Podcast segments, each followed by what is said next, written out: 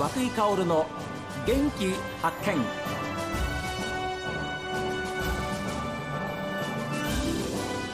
おはようございます。和久井薫です。和久井薫の元気発見。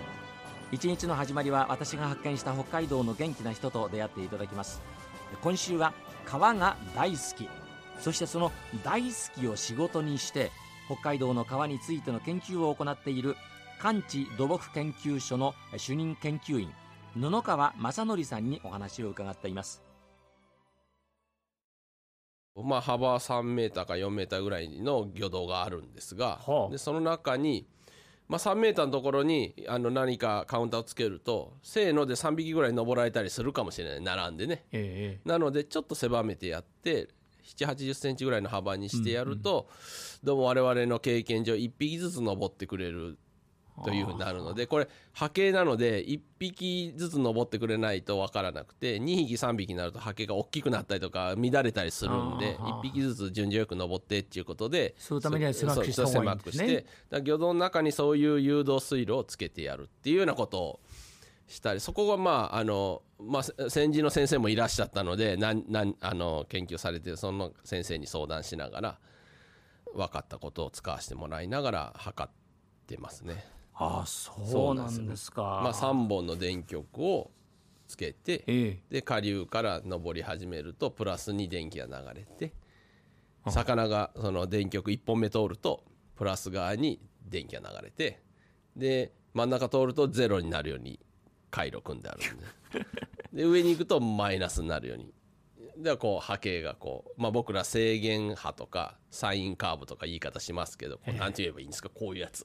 こういうやつなんて言えばいいですか、上に凸と下に凸がくっついたような心電図みたいな。あ、そうですそうですね、こんなんですね。心電図は波形はもう少し幅が狭いですけど、それが魚によって何秒で一つできるかっていうのが違うんです。例えばこの話は絶対しようと思って持ってきたんですけど、先にお見せすればよかったんですけど、最近やってるのがもう終わったんですけど、幻の魚のイトウを今年挑戦したんです、でそれが思いのほか良かったもんですから、そのカウンターでそれは魚道じゃなくて川の中に置いて、でそこのさっき言った誘導水 1.5 メーターぐらいの誘導水路に誘導するように柵をつけてやったりすると、で、柵で遮られたやつがしゃあないなって言って誘導水路に行って登ってくれると、あるいは降りてくる時も柵作ってあるので、どこ降りようかなって柵にぶつかったかどうか知らない、嫌だなと思ったやつがしょうがない誘導水路を降りていこうというので、登ったり下ったりがちゃんと測れると。これで伊藤あれですか、この今の資料を拝見しますと、猿払です、が一つの大きな場所なんですか。もう伊藤といえば、まともなと言ったらですが、今、1、2、3、4、4つぐらいのグループは多分伊藤にはあると思うんですけど、道内、でも一番安定してたくさんいるところはもう猿払ですね。で猿払は村上げて、伊藤を守っててるので、村の魚と言ってもいいようなお魚なので、それがおととしになりますか、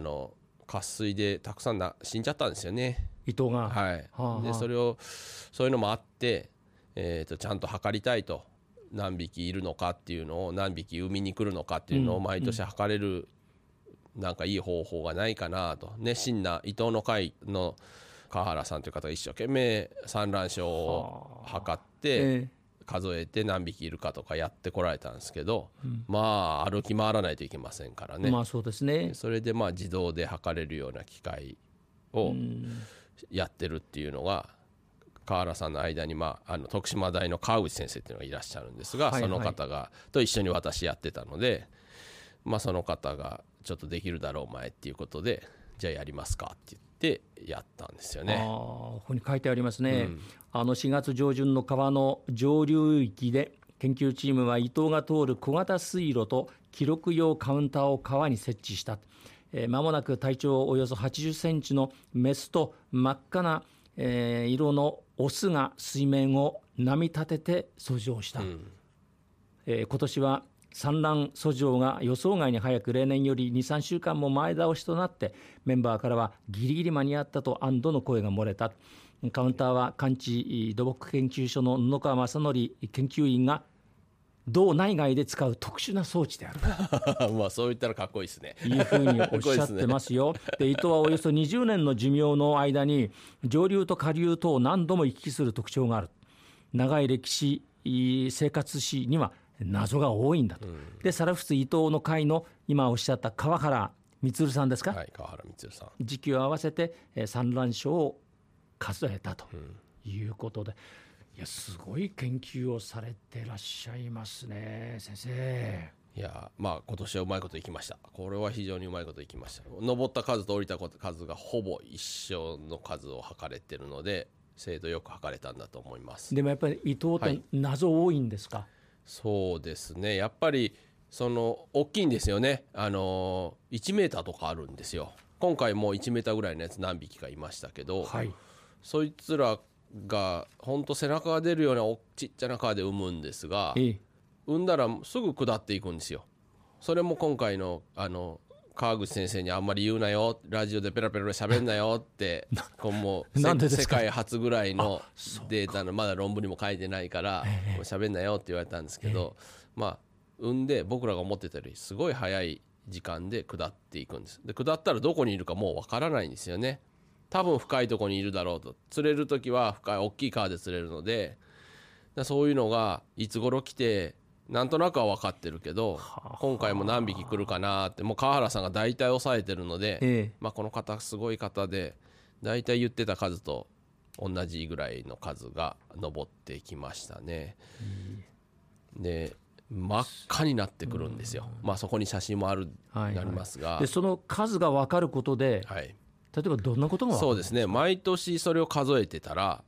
あ、今年来なかったな、ひょっとしたらいなくなったのかって、そういうのが少なくなってきたら、やっぱりまあ少なくなってると言われてるわけですよ、伊藤は。でそれが数字で分かるわけですよね。今年測った数、来年測った数ってどんどんどんどん少なくなっていって、だって絶滅危惧種ですよね。そうなんですよね。で、まあそういうのがまず基本情報ですよね。基本情報で、それ保全していく時の数が多いか少ないかがわからないのに、どう対策するかも確かに難しい問題ですから、まずはそれが一つわかると。でもうちょっといくと、先ほどお話みたいにだいたい何日ぐらいで卵を産んで帰るのかなっていうのであれば、例えばそこで工事しますよとかあったら、ほんのに1週間ほどでもう下っていくんだったら、その前に工事してくださいとか、濁水を出さないようにしてくださいとか、こういうことも少し考えれるかもしれないですよね。参考にはなりますよね。なりますよね。